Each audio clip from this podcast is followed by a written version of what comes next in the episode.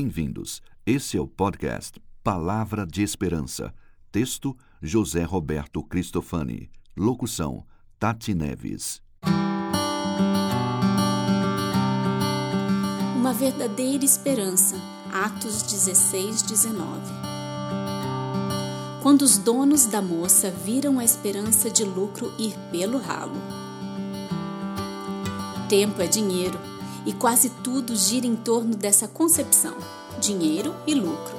Os valores mais caros são vendidos a preço de banana. Coisas e pessoas se entregam por alguns trocados. Muitas pessoas colocam toda a sua esperança em alguma fonte de lucro. Às vezes, elas usam pessoas para obter vantagens. Veja em Atos 16, 19 quando os donos da moça viram a esperança de lucro ir pelo ralo.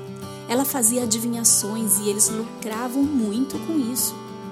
Mas o Evangelho de Jesus liberta a jovem do espírito de adivinhação. A liberta também da escravidão de dar lucro aos seus senhores.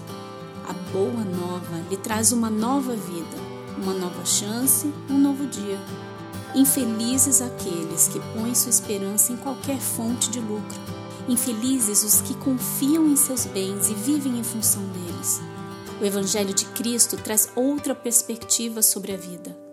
Uma verdadeira esperança que vai muito além das coisas materiais. Creia nisso.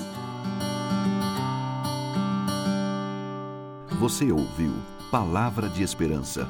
Para ouvir outras meditações da série, acesse www.jrcristofani.com/podcast.